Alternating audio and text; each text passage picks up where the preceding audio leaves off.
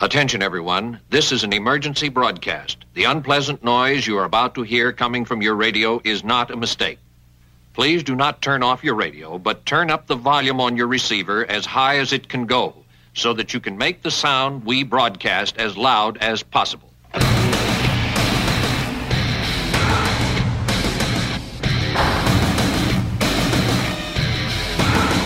It's Godzilla!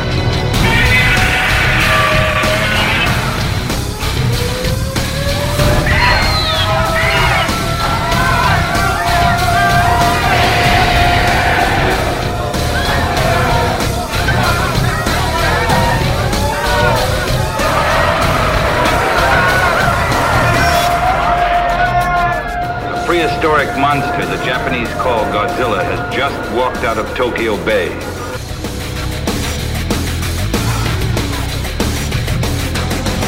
We begin the attack on Earth now.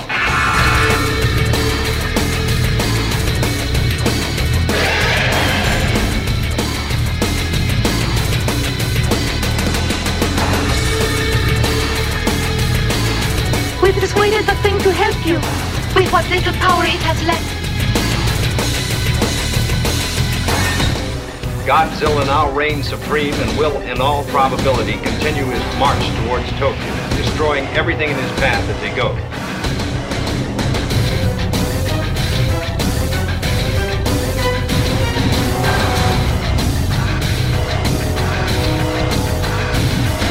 You may wish to deny it, but your eyes tell you it's true.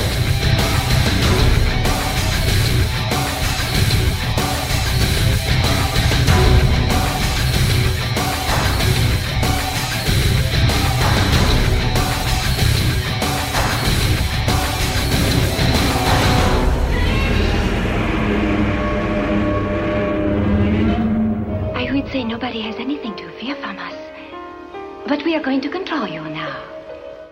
Greetings, Godzilla fiends. Welcome to episode number twenty-nine of the Kaiju Cast, a bi-monthly podcast that is one hundred percent dedicated to Godzilla and all of his rubber-suited foes. This is the first of two shows for the month of March two thousand eleven, and I've got a couple of guests in studio with me today who are visiting Portland all the way from the great Centennial State, Colorado. Um, seriously, what happened to the Rocky Mountain State? I don't get that. Uh, Brian and Rachel were cool enough to hang out with me when I was in Denver for a design conference, and we're going to be talking about our favorite Godzilla stuff. Additionally, I have a post-convention report on Emerald City Comic Con, which was awesome, and an interview with comic creator John Layman. Also, I have some. Uh, I'll have a mini review of the first issue of Godzilla Kingdom of Monsters. There are a couple of news items, but first, as we usually do, it is time to play some kaiju tunes.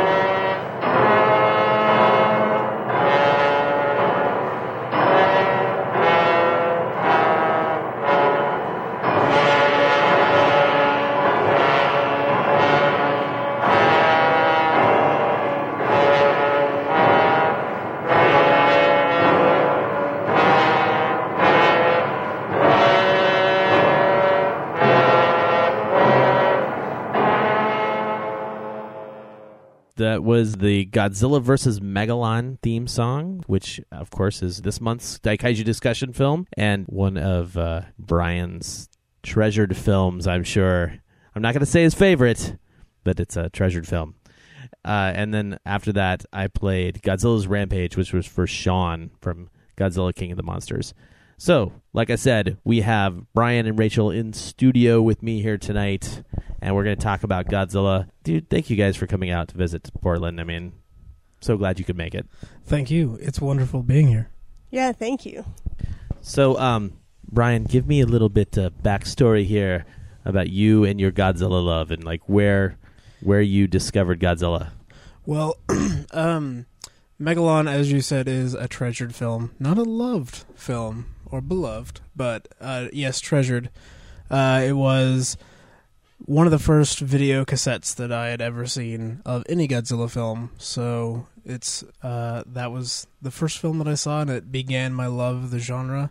And from there, I branched off in all kaiju directions, including the American King Kong movies and the Ray Harryhausen movies and that kind of thing. So uh, yeah, I remember my tape had the. Uh, the King Kong knockoff of the World Trade Centers with uh, Godzilla and Megalon on either one. And yeah, I watched it like crazy and then realized that every other Godzilla movie was about a thousand times better. oh, so, just a thousand. I mean, yeah, so no big deal. It was pretty pretty rewarding in that regard. So you talked about growing up when we were at dinner tonight. You talked about growing up in the famous Monsters of Filmland era. Mm. So you're a seventies Godzilla fan from the from the old days. Yeah, essentially. Uh, my my brother is thirteen years older than me, so despite being born at the end of the seventies, I really kind of felt like I grew up in the seventies because that's my T V show references and my movie references just through him. And through that was famous monsters and the old Marvel comic line of Godzilla.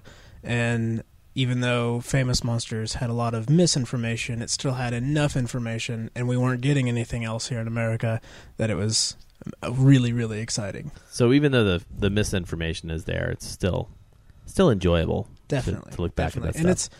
And it's and it's it's almost even more fun now that it you look back and that stuff is wrong because it'll have mislabeled names, and and a lot of people to this day call Minya Tadzilla and things things of that nature, and it's it's still kind of fun. You can tell that's the shared reference that people have if they call monsters by the wrong names in that way. So giant cyborg chicken, right? Robot exactly. chicken? Did it say robot chicken? I, I think cyborg chicken, chicken, uh, cyborg, not robot chicken. Because that would be an awesome reference for robot chicken if that's they had true. named it after that's very Gigan, which I had never thought of before tonight.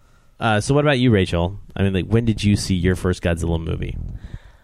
I probably saw my first Godzilla movie um, probably probably two thousand five um, when Brian and I started dating, actually, um, because I had really um, gotten to know Ultraman, and I was a huge fan of, you know, the giant monsters in Ultraman. Loved that, of course, goes along with Godzilla stuff easily. But of course, so, but of course. Yes. Um, so I think, yeah, we started watching a bunch of Godzilla stuff since he owned a bunch of Godzilla D V Ds, and um, just fell in love with it immediately because I was already getting into Ultraman, and I think it really, it starts way back with Power Rangers. That's what I knew first for big giant monsters. Unfortunately, that was my first introduction to it. I wish it was Ultraman or Godzilla, but that's when I found out that's where it came from. It of course made sense that I loved that, and very easily fell in love with Godzilla and Ultraman. You got to start somewhere, and exactly. so you know, be Power Rangers are what they are. Yes. They've got their origins in Japan. It's all good. There's no judgment here. That's right. No judgment here. It was something that I had to hide in elementary school, that I loved Power Rangers, because I, at that point, was too old to have it be popular in my class. In uh, elementary school? So, really? Yes. Right. I still, yeah. It was for the, it was in later elementary school, but. All right. Well, kids still made fun of you for it if you said you still liked Power Rangers. So do you like Ultraman better than Godzilla? I would say yes, probably. I, awesome. I have watched cool. a lot more Ultraman than Godzilla. Uh, I'm a huge fan of Pigmon, is my favorite monster. And Pigmon slash Garamon. Yes. We were talking about that earlier. We're going to have a exactly. little song later, I'm sure. best thing I could find, at least, right? In short notice to play to play on the podcast. But uh, so, what is it about Pigmon or, or Garamon that you like so much? I think the fact that Pigmon was so helpful to the Science Patrol, and that he was just the cute, friendly monster as opposed to being a bad monster. Yeah. So right if, you, away. if those of you who are listening have not seen the episode, there's a there's a, one particular episode of uh, Ultraman where the science team goes to sort of the equivalent of a monster island, and uh, Garamon, look him up online to see what he looks like, or Pigmon, uh, literally spelled P I G M O N. Helps the scientists or the science patrol find like a scientist on the island who's like hiding from the big giant monsters. Right. And, uh, but originally the car- the creature was used in Ultra Q. And uh, have you seen that? Have you seen the Ultra Q episode with him? I don't know that I have, actually. I don't oh, think I have. Super cool. I think I've seen a lot of pictures, but I don't think I've actually watched the episode. Meteorite, essentially a meteorite lands into a big giant lake. And when it does that, it causes a lot of destruction around the lake. And uh, uh, Garamon hatches sort of out of this meteorite. And I don't even know, because I've never seen the subtitled or dubbed version of this of the episode, but uh, starts making this really mechanical sound, and it's just really cool looking. It's too bad awesome. I don't have it available on my system to show you guys, because it's, it's pretty cool, even though I have no idea what's happening in it. But yes, cool monster. Cool monster. My tattoo artist, as I said earlier, my tattoo artist is also a big, big fan of Garamon. Awesome. So you're not alone out there. That's right. So, uh, what's your favorite Godzilla film? I would say Godzilla versus. King Ghidorah. I love that movie. I think it's definitely my favorite. There's a lot of them out there that I really, every time I, I'll watch, you know, at the end of a Godzilla movie, I will decide, oh, this might be my new favorite. But I also love Destroy All Monsters. Ooh, That's I love Destroy All Monsters. Very good movie. Brian, what's your what's your favorite Godzilla movie out there? Well, I know this is an unoriginal answer in this neck of the woods, but Godzilla versus. Monster Zero really kind of creates the formula for what I think fans of the series come to enjoy out of the series, because uh, you know, there's a lot of different directions that the kaiju films and Godzilla films in particularly, they go in certain directions, but that formula of of Godzilla as hero, that's that's really when I connected, and and that's that was the most readily available kind of stuff uh, that my that my brother was getting me into when I was a kid. So I really got to stick with Godzilla versus Monster Zero. So Monster Zero, huh? I'm just not a fan. Not a fan. Oh, wait. That's my favorite Godzilla movie. I forgot. No, I love that movie so much. Uh, as I said when we were at dinner, like um, Brian asked me what what I show someone when they've never seen a Godzilla movie before, and uh, and uh, it does depend on the person. You know, if I think it's someone who can't handle a sixties film, I'll show them something like Godzilla, Mothra, King Ghidorah. But uh, I chose to show. Uh, Heather and Justin, who Heather had seen a Godzilla film, but Justin had not. I chose to show them Monster Zero, and it was glorious and uh, amazing, and just a great presentation and a great film. So uh, aside from, well, we've already talked to Rachel about her favorite monster. What about you, man?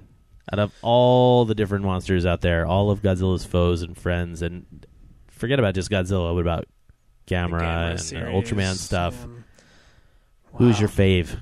That's let me put you on the really, spot. It's a really good question um, that most people, that most quote unquote normal people would have laughed at, but it's a really good question. Um, it's hard to answer. Yeah, I know. Um, so much to choose from. Well, in the eighties, uh, there was, I don't know if it was like this everywhere, but I grew up in Saint Louis, and uh, my brother would take me around, and we found a series of four vinyl Godzilla toys of Mechagodzilla, Angulus, Baragon, and Godzilla. It's around the time of Godzilla eighty-five. Um, I think they were maybe Bullmark. Yeah. Um, but I fell in love with Angulus. I really, really enjoyed the toy, and from there I was like, "What's what movies is this guy in?" So... went from there, and yeah, Angulus is kind of my backup favorite monster. So he's a I, pretty good one, and I do say Angulus, which can cause uh, confusion because a lot of the monsters have been translated in a lot of different ways. I also say Angulus. I mean, that's just I think yeah. when I hear them say it on screen in Japanese, I hear Angulus, yeah. or Angulasu, as uh, several people have said over the years, because now I've been doing this for years. Um, Angulus is sort of like one of those monsters that just charms you when he comes right out on screen. Good, he's, good, good kaiju. He's really Godzilla's puppy dog in a lot of ways. It's they have a special friendship. They have. I don't think I've shown anybody. Uh, oh no, that's not right. We did see. We watched Gigan. Yeah, and that was definitely best friends. Yeah, they're now. definitely buddies. So yeah. Now I want to do like a bumper sticker for Godzilla that says, like, I love my Angulus, oh. like you see on the cars that say, I love my Irish setter, or uh, whatever. Um, so do you guys, you guys have a, a collection of stuff at home? Do you have uh, anything Godzilla related in that collection? Yeah, we've got, uh, we got a lot of, a lot of the vinyl toys. We got, uh, we try to get the Bandai toys here and there. Um, at the last G-Fest we went to, which was in... Uh, that was in ninety-nine? No, no, no. No, it wasn't in ninety-nine. two thousand nine. two thousand nine. Nine, right. Uh, during, yeah, that's when I went there, right? Yeah. yeah, okay. During that con, we focused on the smaller type, like uh, capsule machine toys, because we could get more for less. And of course. Yeah, I... One of the... interesting things I have is a uh, Godzilla versus. Mothra pachinko machine that I got at G-Con in nineteen ninety-five. I went to, I guess it was either the first or second public Godzilla convention in Chicago with my brother, and uh, we found a pachinko machine. And does it still work? Yeah, it's not it's not electronic. It's just kind of like one of those little toy pinball machines that you would get. Oh yeah, a yeah, little yeah. Kid. With the but spring the, and the yeah, yeah. It's, okay, it all still works, and the artwork on it is a variety of the Showa era monsters. But it was a piece of merchandising for Godzilla versus Mothra, the ninety-two film. So it was really strange and interesting, and had a lot of cool artwork on it. And at that G-Con, being a kid growing up in that era, and especially my brother who. Like grew up before me and had even less, to go to a convention, that first convention in ninety-five that we went to, and see all that stuff available. It was it was completely mind blowing. So, oh yeah, the, well when I went to the nineteen ninety-nine one in uh, in Burbank, mm-hmm. and I walked into the dealer's room, I could not believe A, how much stuff was out there, and B, how much money it cost. Yeah. I yes, think I, yeah. that was the first time I'd ever seen like the Meltdown and the glitter Godzilla from the Godzilla Forever yeah. series, and and then I saw the price tags, and I pretty much said, "Well, there's no way I'm ever going to own that." uh, and then, of course, now they have now they have a, a miniature version, a six inch version of the Forever Meltdown, and I was able to buy that and shake my fist at, at nineteen ninety-six. Nice, yeah. So, uh, what do you, it, like we were talking earlier about the, you know, what movie, what movie would we show to somebody who'd never seen a Godzilla movie? What about you? What movie would you show to someone that knows you like Godzilla that, that has never seen a Godzilla movie before? Well, uh, a, a good rule of thumb that I kind of use is, uh, G M K, the two thousand two film by Shusuke Kaneko. Um, Uh, I guess it's Giant Monsters All Out Attack here in America. I've uh, my my original copy said Battle on Fire, which I thought was a neat title, but I have no idea where that comes from. But it just stuck in my head because of its nonsensical, fun nature. But, yeah, I wonder uh, if it came from like some marketing materials or something like that. I noticed maybe. that sometimes when I get stuff from Japan, it'll have like an English subtitle on it, like you, the Gamera figures from Kyoto that were released before the Bandai figures said Incomplete Struggle on the said Gamera for, nineteen ninety-nine Incomplete Struggle. Yeah, for what is Revenge of Iris. I'm yeah. also, my original videotape that the same company that did, uh, or I use the word company loosely, I guess, the same people that put out my G M K movie, they did Gamera two, and it was called Advent of Legion. That's actually so, what I end up calling, that's, that's what I typically call that same movie. Same here. Instead of like Attack of Legion, Attack right? of Legion yeah. is truly its its name here in America, but that's that's kind of another layer of being a kaiju fan is uh, or a Japanese film fan in general, is just figuring out what the titles were versus what we were told they were, because it took me a long time to realize it's not Godzilla versus the Cosmic Monster or Godzilla versus the Sea Monster. Those or the creatures, Bionic Monster, right? Or Bionic yeah. Monster, yeah. Uh, those those names aren't the real names for those films, and and it causes a lot of confusion, especially when you get to stuff like Return of Godzilla, which is Godzilla eighty-five here. So there's a lot of strange naming things yeah. going on. I think so. When I first started doing all this internet Godzilla stuff, I was looking things up on the Internet Movie Database website, and I loved seeing like the international titles because I had never heard of Return of Godzilla yeah. as the title for that before, and um, I just it's interesting stuff to me to to find out that they released it as a different title for a different venue and, you know, a different country kind of thing. Well, and it gets even more confusing if you're from Germany, because as you probably know, every everything's King Kong, uh, Frankenstein. Oh, that's right, that's right. Everything's Frankenstein. But Frankenstein and King Kong, right? Yeah, yeah. I think the Godzilla the versus draws. Megalon poster from Germany says King Kong versus Superman. So, because Superman is supposed to be Jet Jaguar. Jet Jaguar, yeah. So. Very strange, yeah. A lot of the German posters say Frankenstein's Monster Godzilla, that, that's and right. it's, it's clearly not Frankenstein-related, which makes me wonder what they did when they got War of the Gargantuas and Frankenstein Conquers the World, because that was the first time they could be like, hey, we don't have to insert Frankenstein. The German poster for Frankenstein Conquers the World is gorgeous. It's really? like a clo- It's like a close-up painting of... of the Frankenstein mm-hmm. monster uh, from the Japanese yeah. film, and it's it's basically just his head on, I think it's like a red poster background. Nice. So uh, G M K. That would really be the one that I would show, getting back to your question. Yeah, uh, yeah. That, that'd be really the one I would show people. Uh, and then beyond that, I mean, just you can't lose with Destroy All Monsters. If, if someone's not going to like Godzilla, they won't like that movie at all. So you could show them that, and hopefully they would... They they would get into that, because that's kind of the distilled uh, plot lines of that era, kind of all wrapped up into one. Kind of the genius of Monster Zero and those type of films, all in one package, was Destroy All Monsters. So. Yeah, I find Destroy All Monsters to be almost as good as Monster Zero. Definitely my second favorite of the of the Showa series. And I yeah. mean, I love the first film. I really do love the original. But to me, the original film is so somber, and it's just it's not as fun yeah. as as some of those other ones. And I like to have a good time when I'm watching the films. It it definitely stands apart. The first film is is a lot about the state of mind of Japan ten years after World War Two, and the threat of, you know, what nuclear power could be in the wrong hands, which is prescient right now with the the earthquakes and. Oh, yeah. And we're going to talk about that a little bit later in the news segment as well. Rachel, what about you? Like, if you had to choose someone, a movie, if, like, say a family member had never seen a Godzilla film before, which I don't know how, how possible that is with you, but uh, I know with me, I'm pretty sure that some of my family has never seen Godzilla films. Yeah, I don't what think would, any of my family show? has seen any of the Godzilla films. Um, I'm very different from my family. Um, but...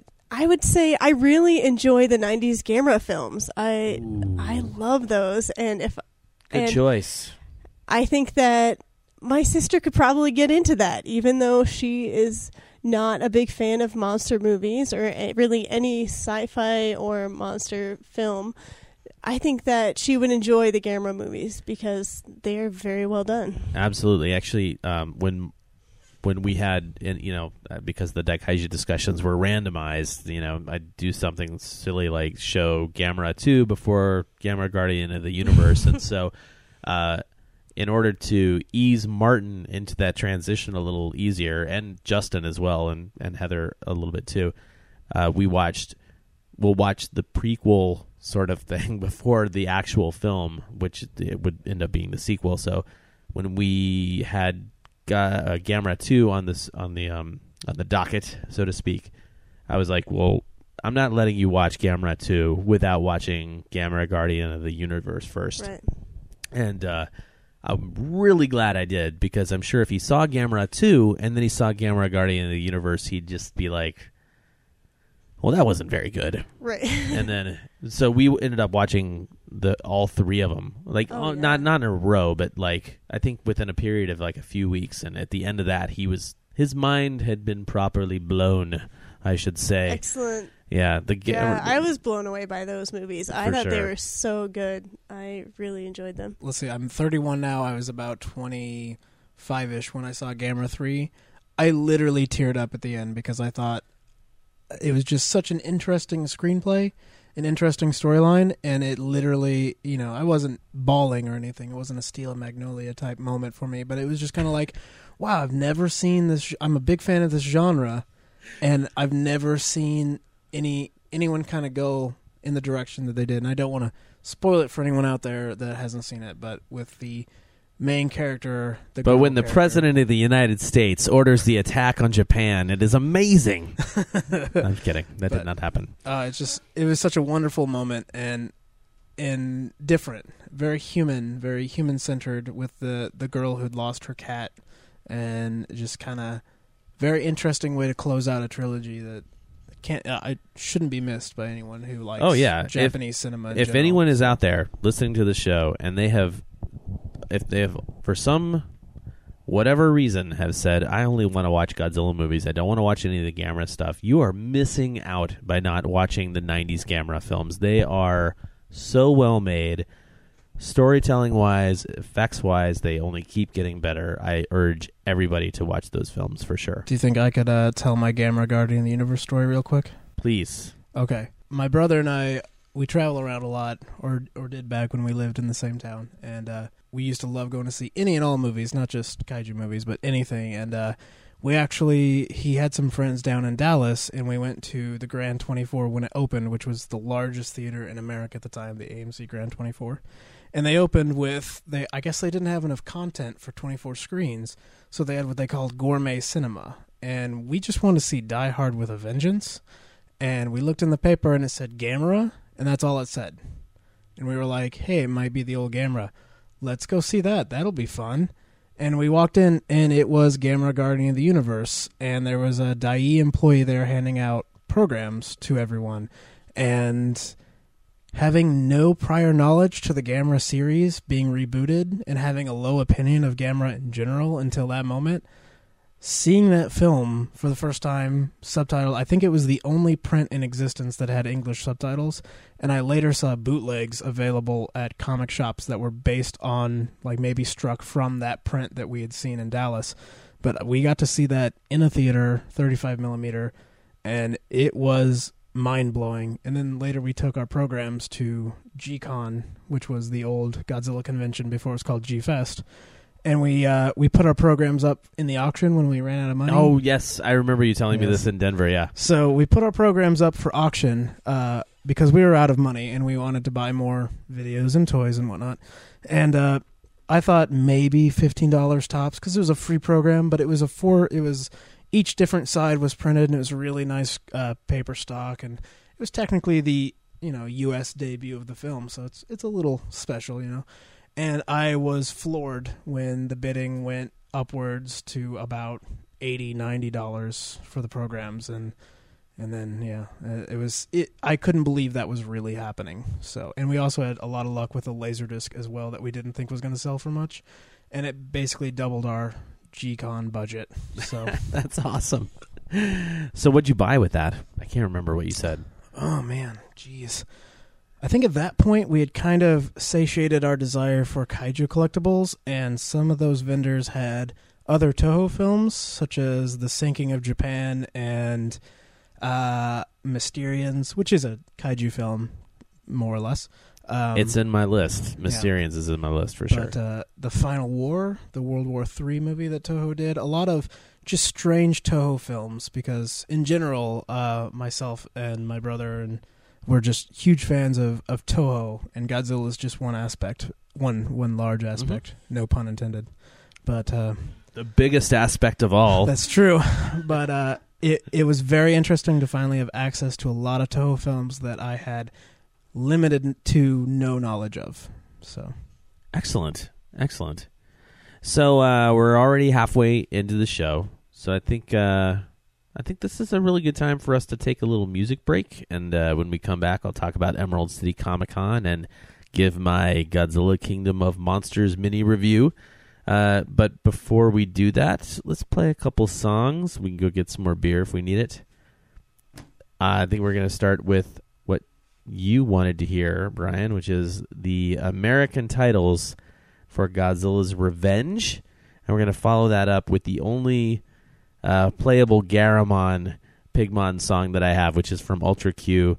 It's uh, called Garamon's Death. Sorry.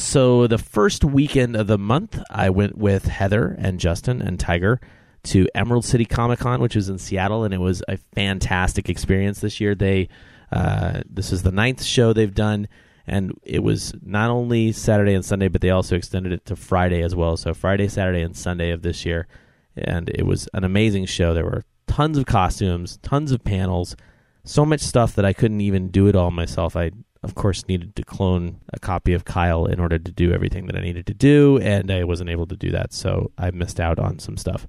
One of the coolest things about it was there were a lot of comic creators there. It's one of those comic conventions where you just have a lot of people who are really in the industry, and there were, I mean, there was Brian Michael Bendis, there was Michael A. Van Aeming, both of those guys work on Powers. Dark Horse had a booth, D C had a booth, Image had a booth, I think Marvel even had a booth, and uh, I know Oni Press had a booth, and just they all had creators signing and talking to fans and talking about stuff they've done, and they had the panels where we went to the D C Nation panel, and Dark Horse did a B P R D panel, and it was just really fantastic. One of the cool things was that uh, Things from Another World, which is one of the comic shops that I go to, they had a booth there, and uh, they had some artists who would sign, and one of those, well, one of the creators who was signing there was John Layman. John Layman, as listeners know, is working on a Godzilla miniseries, which is coinciding with the Godzilla Kingdom of Monsters series, and so I was lucky enough to talk to John for a few minutes about his new series, and we're going to play that for you right now.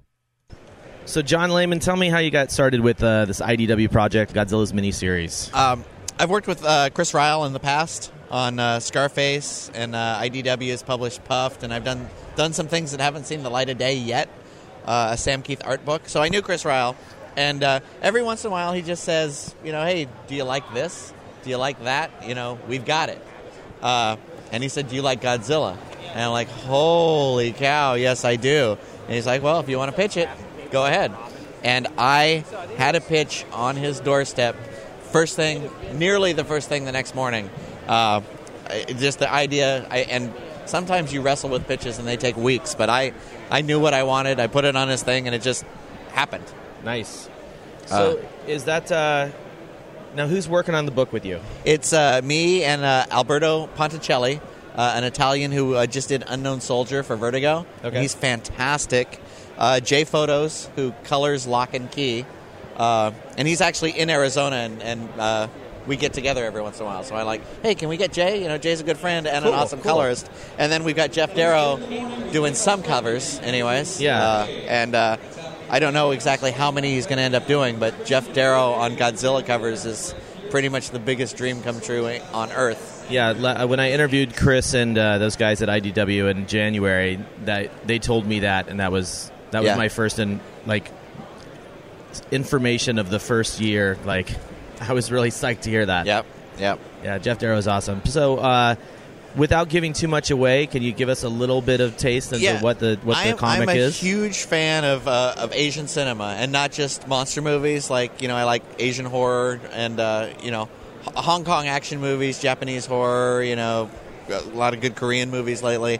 Um, so I wanted it to be like sort of a half, uh, you know, cop, you know, gangster movie, yes. y- y- sort of Yakuza movie, and half monsters. So um, I've got a framed cop. Uh, who's marked for death, and his name's been ruined, and his reputation, and he's wanted by the force and the mob, getting hold of the Mothra twins and using them to make Mothra attack, you know, the criminal underworld and start taking out his enemies. That's awesome. But of course, you know, you bring Mothra to the city, it starts attracting other... Mo- you're you're messing with forces humans can't comprehend, so... So something it, else is coming because Mothra's there. Yeah. And it's a big monster book, so you can probably guess what. But yeah, it's like a, it's like a fusing of at least two of my favorite aspects of Asian cinema. There's no horror in there, but like cops and robbers, you know, gangsters shooting things, yeah, and giant monsters stomping things. Yeah, that's awesome. I, I, uh, the listeners don't know this, but I got I got to see some pages from this from uh, Chris, and they look amazing. Yeah, they, it's absolutely beautiful, and it's super fun to write. Like, I almost feel guilty. Um, because it goes really fast and it's really fun, and uh, it's just a blast. Yeah. Excellent. Do you know uh, when we can expect the first June, issue? June. And it's uh, we're in good shape. We're, the first issue is done. It's sitting here. Uh, I'm lettering it because I love to letter my own stuff. Cool. And uh, so, you know, uh, it's the first week of March, and we've got the first issue done and in comics. That's amazing. So uh, it should be on schedule. Excellent. And so, is there a subtitle to this? Because I know that yeah, it's regular uh, it's series uh, is... uh, uh, Gangsters and Goliaths. Gangsters so and Goliaths. That pretty much cool. sums up what it is. So you're a Godzilla fan? Oh yeah. I uh, uh, one of the first things I did, um, uh, uh, my first sort of real job out of college was uh, in journalism, and I worked at the San Diego Union Tribune, and I was kind of uh, kind of Jimmy Olsen, like copy boy, doing charts, doing the mail. But I started freelancing at entertainment stuff. And the the culmination of my career before I phased into comics was when Godzilla died in nineteen ninety-five. Uh, an artist friend and I got a Entertainment uh, Sunday cover story on the death of Godzilla. Very and cool. It was a huge, full-color, you know, three-page piece on Godzilla. And, you know, I got the, the tear sheets framed and all that sort of Excellent. stuff. Excellent. Uh, I've got Godzilla animation cells. I've got the you know the old toy with the fist that, that oh, pops the out in the tongue. Toy. Yeah, yeah. And uh, um, I think my favorite monster is Biollante. I don't know why, just the design of him. Very cool. He doesn't show up in my book. Uh, oh, yeah, yeah, yeah. uh, and I'm also, um, you know, I love Mothra. I love uh, the Mothra twins and their all their incarnations. I love the Mothra kid kids movies. Oh, do you? Yeah, those That's are cool. fun. I put those on for my kid. Yeah. Uh, We watched one of those uh, not too long ago. Every every month we get together and watch a Godzilla movie, and then we talk about it and ah. on the show and stuff. And, and we watched Mothra two Battle I don't remember the subtitle yeah. for that, but the, the undersea one. Oh, okay, yeah. So, yeah, I mean, this was uh, this was me just, you know, having... It's almost like geek fan fiction, but I'm getting paid, and it's coming out, and it's real. Cool. And I'm I'm so, like, you know, stoked to be a part of it. So when do you want me to start bugging Chris at I D W that you need to do more more Godzilla? When my schedule clears. Right. I am I'm murdered right now. I'm just so happy I get to do this. So, and they, the I I'm suspecting the main Godzilla title by Eric Powell and Phil Hester is going to be pretty spectacular too. Yeah, everybody's everybody who I've talked to is really excited about that. So, aside from Biollante maybe being your favorite monster and really liking Mothra, what what about your favorite Godzilla movie? I can't pick. I yeah. mean that that changes from a month to month basis, and sometimes it's the old stuff, sometimes sometimes it's I don't know, it, it goes from decade to decade, so I can't pick. Excellent. Cool. Well, uh since we got some time, do you want to tell anybody about any other projects you're working on? Oh, I do. Um, uh, the biggest thing I do is a book called Chew for right. Image. It's a sort of, it's kind of a hit. I feel weird saying that because it wasn't supposed to be. But it's a book about a, um, a, a, a detective who gets psychic impressions from what he eats. So he uh, goes to crime scenes and eats dead bodies, and he's sort of a, a cannibal cop for a good cause. Excellent. Cool. Well, uh, John, thank you very much for taking the time to talk with yeah. us today. And uh, Thanks for having me. You're going to be down in San Diego or WonderCon? Oh, always. Okay, always. I'll see you down there San for Diego, sure. not WonderCon. Well, I'll see, I'll, hopefully I'll see you in San Diego. Okay. And we'll have the book out by then. Excellent. I'll get it signed. All right. Thanks, everybody. Thanks, John. So there you have it. Interview with John Layman. I am hoping to have more interviews with more comic creators from the Godzilla series as time continues. Again, I want to say that Emerald City Comic Con was a fantastic time. Not only did I get to meet John Layman, but I also got to meet Jeff Darrow, who is obviously an amazing artist. If you haven't seen his work, you really owe it to yourself to check out Big Guy and Rusty, Shaolin Cowboy, maybe even Hard Boiled, which was written by Frank Miller, who I didn't get to talk to him on the podcast, but he did have an amazing portfolio with him. If you've seen the pictures from Emerald City Comic Con, you would know that I was asking people for eighteen hundred dollars so that I could buy his original piece, which is the cover to the Godzilla miniseries. Amazing work. And not to mention, when I was flipping through his portfolio with my cousin and Tiger, he had like several pieces that were kaiju related, including an amazing Gamera piece that It's, it's a good thing I didn't have two hundred dollars with me, because I probably would have bought it. Also, I thought it was really cool. I got to hang out with a couple of listeners to the show, uh, David and Nick and Denise. It was really great meeting them in Seattle. We went to the Cheesecake Factory, which kind of sucks uh, location-wise because they couldn't seat us. We had like a group of eleven people, and they're like, that'll be a two-hour wait. Regardless, it was really great meeting those people. I think anytime I go to a city, I'm going to try and uh, meet up with some local kaiju fans. I know that in San Francisco for WonderCon, which I'll be talking about in a little bit, I'm going to try and get together with some local folks there, and then hopefully uh, San Diego if I'm going to be there too.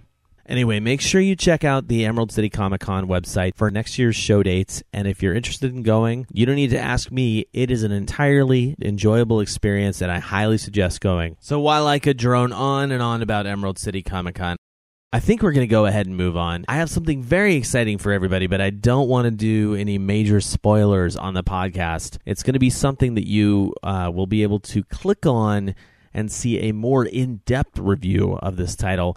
But I got my review copy of Godzilla Kingdom of Monsters, issue number one from I D W Publishing. I want to thank everyone from uh, I D W, Chris Mowry, Chris Ryall, Bobby Curnow, and Carlos as well, because I was really happy to get this. I've been talking about this uh, series for a little while. I'm very excited about this Godzilla series, and I just want to tell you a little bit about my experience reading issue number one. So first and foremost, the artwork is fantastic. Phil Hester is an amazing artist, and the artwork in issue one really does showcase his abilities as an artist. The inking is done well as well, a little too heavy on the blacks in my opinion. The coloring, fantastic. Now let's get to the writing real quick. Things I liked about the comic is that Godzilla appears very quickly. You only have a couple of pages and then boom, there he is. And Godzilla is pretty much a total badass. There is no getting around it. This guy is not a hero at all. So if you're down with that, you're probably going to love this series. Uh, he is killing people. Not specifically, you know, you don't see anyone murdered, but they do talk about the death toll in one of the panels.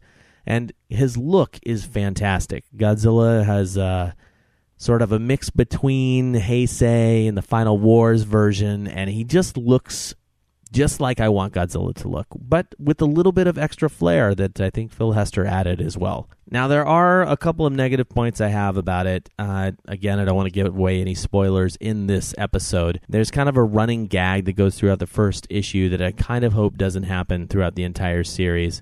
Um, additionally, there's there's a scene at the end with the President of America. Honestly, it's a little too much like Barack Obama. And when I see comics and movies, and they have, uh, you know, real world positions like the President of the United States or Prime Minister of Britain, I'd rather see someone generic, someone who's not like, oh, that's George W. Bush, or oh, that's Margaret Thatcher, or oh, that's Barack Obama. I just, you know, would rather see something a little more generic. Obviously, that's something they can fix as time goes on. I'm going to be writing a full review of this comic and posting it on the website. Uh, it's not going to be something that you can get to and accidentally read spoilers, but it will be a spoiler-inclusive review that you can click through on the website so that you can read the full review. Now, that being said, I want to make sure everybody knows where I stand on this. If you're a Godzilla fan, you're not going to be disappointed in this comic series. And even if you are, you owe it not only yourself, but to the rest of Godzilla fandom to help keep this particular title alive. So go out there, make sure you buy issue one, make sure you try and buy issue two and issue three. I know the comics aren't super mega cheap. They're not, you know, fifteen cents like they were when they first came out, but these are not that expensive. I believe the cover price is three ninety-nine. Just do yourself a favor and talk to your local comic book shop. Try and order Godzilla Kingdom of Monsters, because on top of that, we also want to see the new uh, Godzilla miniseries as well, which I've seen pages of. I think you're going to really like. I know I'm excited to get it. I know I'm a little extreme on this, but I'm ordering every single cover variant because I just want to have a nice beefy Godzilla collection from the Kingdom of Monsters series and the miniseries from I D W. Now, if you're one of those guys that has like digital comics on their iPad or iPod or some other medium, feel free to check it out. I'm pretty sure there's going to be a, a cheaper version online available through uh, Comixology or something like that. If there is, I'll make sure to post a link at least on the website or maybe on the Facebook page so you can check that out. We're kind of running low on time here, so I think we're going to go ahead and start in with the Kaiju Cast news. This is United Nations reporter Eric Carter with the news. The world is stunned to discover that prehistoric creatures exist in the twentieth century. The armies have been alerted as we wait for more news from Japan. On a somber note, as many people know, on uh, March eleventh, the eastern coast of Japan experienced an earthquake measuring eight point nine on the Richter scale. This uh, earthquake was followed by a tsunami that has pretty much devastated that area. Thousands have been reported dead, and many more have been displaced as evacuations have continued. And if this weren't bad enough, nuclear power plants along the coastline have been damaged, and uh, there's there's some scare out there of uh, radiation leaking out. Uh, so news is still coming in about that. Uh, but needless to say, Japan has a long and arduous rebuilding process in its immediate future. If you would like to help in the relief efforts, there are several organizations that are providing aid. I'll have some link in the show notes to a few websites that listeners can donate to. I'm donating directly to the Red Cross as soon as my paycheck comes in.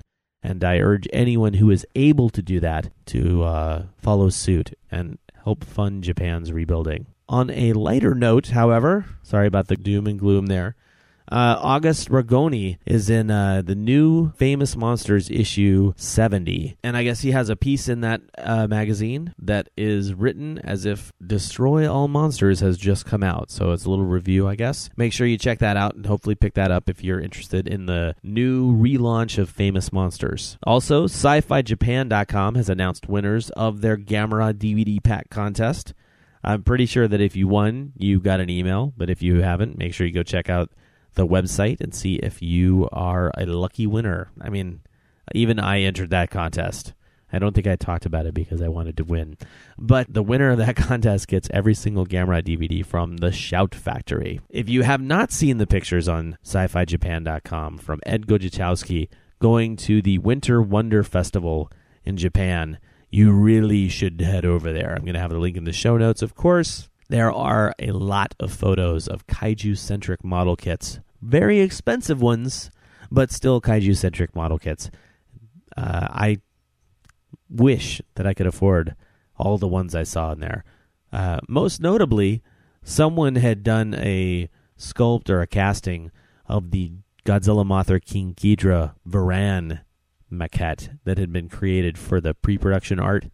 And uh, it looked very, very similar to the one that I sculpted myself. So I felt a little good about that, especially since uh, the price tag, I think, was like three hundred fifty dollars or, you know, whatever that is in yen. Again, I'll have the link in the show notes to that. I highly suggest checking that out. And hey, do you know what's coming up in uh, just a couple of weeks? The first weekend in April. It's WonderCon. Last year, I went down to WonderCon with my good friends Heather, Justin, and my son Tiger. It's in San Francisco at the Moscone Center, and it's a three-day comic book convention, kind of somewhere in between the size of Emerald City Comic Con and San Diego Comic Con, although I've never been to San Diego Comic Con. It was so much fun. Tiger and I got to see like the premiere of the Doctor Who episode, and I could talk a lot about the entire experience there, but because uh, I'm just sort of announcing that I'm going to be there right now, I just wanted to, to read what they have from part of their press release.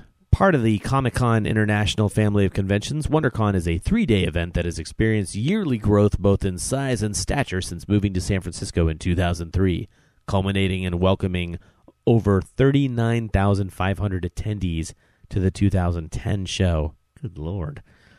The two thousand eleven event will be held April first through April third at the Moscone Center, south in the heart of San Francisco.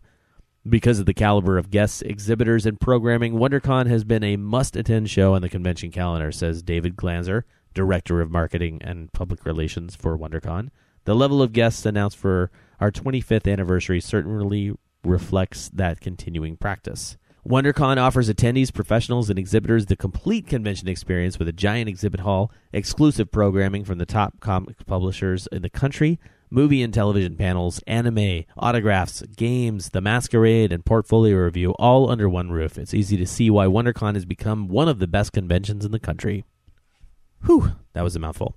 Uh, WonderCon was an amazing time last year, and this year I'm going as press, so I'm going to be looking uh, to I D W Publishing for any information they have on the new Godzilla series, and maybe uh, Warner Brothers or Legendary Pictures if they're going to be there. I'm also going to be hoping to talk to uh, some other kaiju-centric guests, maybe, and I uh, might even be on a panel. Not sure about that.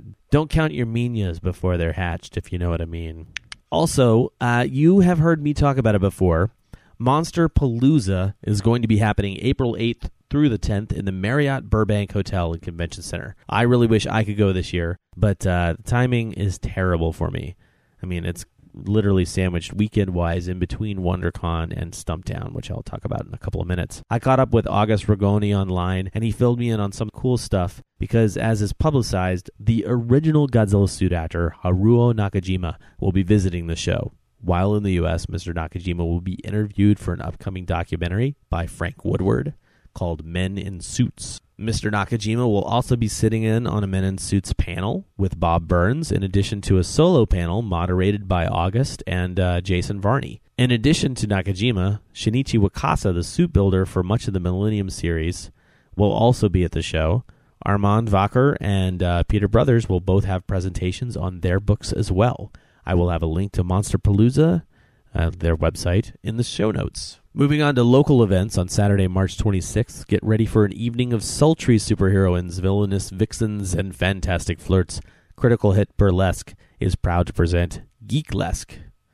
It's burlesque and geekery at its finest. Comics, video games, R P Gs, movies, no geek theme is safe. This is a twenty-one and over event, however. They will have a raffle and some trivia featuring prizes from sponsors like Floating World Comics, Hot Lips Pizza, Hollywood Vintage, and P D X Y A R.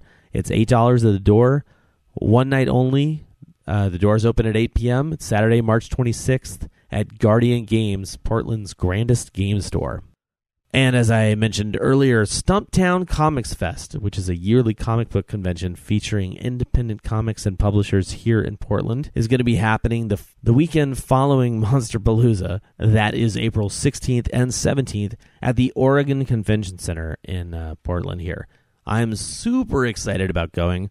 In fact, I'm hoping that I'm going to be interviewing a guest at the show, Mister Eric Powell, the author and creator of The Goon, a fantastic series if you have not read it, but also, as you probably know, the writer for Godzilla Kingdom of Monsters. Stumptown is an amazing show, and this year they've really upgraded, and they're going to be in uh, sort of grown-up digs at the Oregon Convention Center. I really can't wait. I'm looking forward to it, and the team has done an outstanding job so far. I can't wait to see what they're doing with the new location. That is uh, pretty much all of the news, my friends. But uh, as a reminder, don't forget to watch and submit your thoughts, questions, and reviews for this month's Daikaiju discussion homework, the nineteen seventy-three Godzilla versus. Megalon.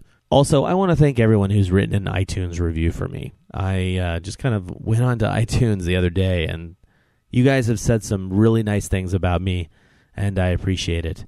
Uh, very much, and uh, I hope the show continues to entertain you as uh, as we continue on into the future. Thanks again to John Layman for taking the time to interview with me, not once, but kind of twice during Emerald City Comic Con. I can't wait to read your comic, man. Brian and Rachel, thanks for coming out, and thanks for visiting, and thanks for talking with me about Godzilla tonight. Thanks again to Nick and Denise, and uh, David and Mike as well in Seattle for meeting up with me. I really had a good time meeting you all. And, you know, while I'm thanking everybody, thank you, listeners. You guys are some of the best listeners I've ever had, which sounds silly because this is my first podcast, but uh, you guys continue to be awesome people and really prove that Godzilla fans are top-notch folk out there. If you found the Kaiju Cast through iTunes or some other podcast directory and want to check out the blog slash website where you can vote in the polls, see the full list of films for the Daikaiju discussions. See the tracks that were played in this episode. Uh, just point your web browser to kaiju cast dot com and let the awesome flow through you. The Kaiju Cast is on Facebook and Twitter. Quite a bit of links and tidbits of information are shared in between shows, especially on Facebook. If you like the show, become a fan slash follow the Kaiju Cast. As always, I really enjoy hearing from everybody. I'm a little behind on emails right now, but I'm going to get caught up in the next week or so, I think. But I want to thank you all for writing in, and please, please continue to do so. If you want to send me a message, just email controller at kaiju cast dot com. Your feedback is important to me. With all that wrapped up, we're going to go ahead and close out the show. I want to play a remix for you, which is actually from Fatboy Roberts, who is from the Court and Fatboy Show. It's a show I listen to just about every day. Sorry, just about every day. Uh, this is a remix of the Cloverfield song Roar. It's called City Smasher. So until next time, Jamata!